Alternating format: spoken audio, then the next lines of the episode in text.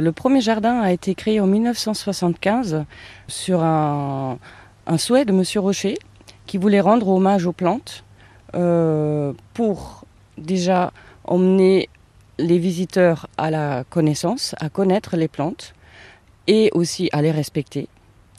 Par la connaissance, on, on emmène le respect aussi. Au départ, c'était que, que des plantes cosmétiques. Par la suite, en 1989, le jardin euh, a grandi. Sont arrivées des collections ethnobotaniques. Donc ethnobotanique, euh, ça veut dire euh, le rapport qu'a l'homme avec les plantes.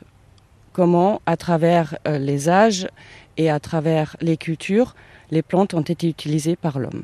On n'est pas typiquement sur des plantes sauvages, du coup, là, on est sur des plantes qui, servent à l'homme, que l'homme peut utiliser?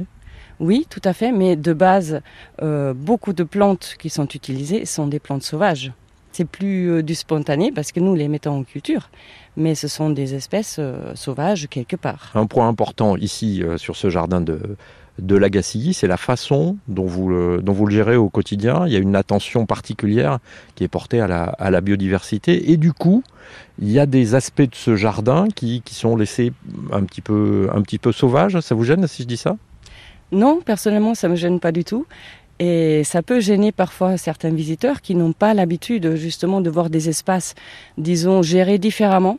Nous laissons pousser une prairie qui n'est fauchée qu'une fois par an, afin effectivement de, de développer euh, la biodiversité autant au niveau flore que faune.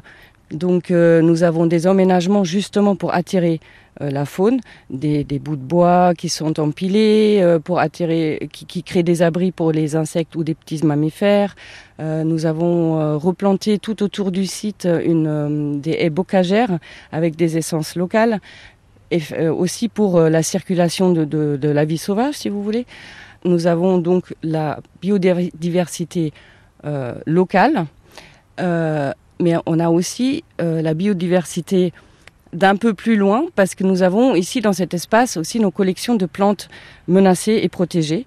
Donc nous avons euh, un certain nombre d'espèces qui sont protégées au niveau national en France, au niveau régional en Bretagne, mais nous avons aussi des espèces qui sont protégées au niveau international.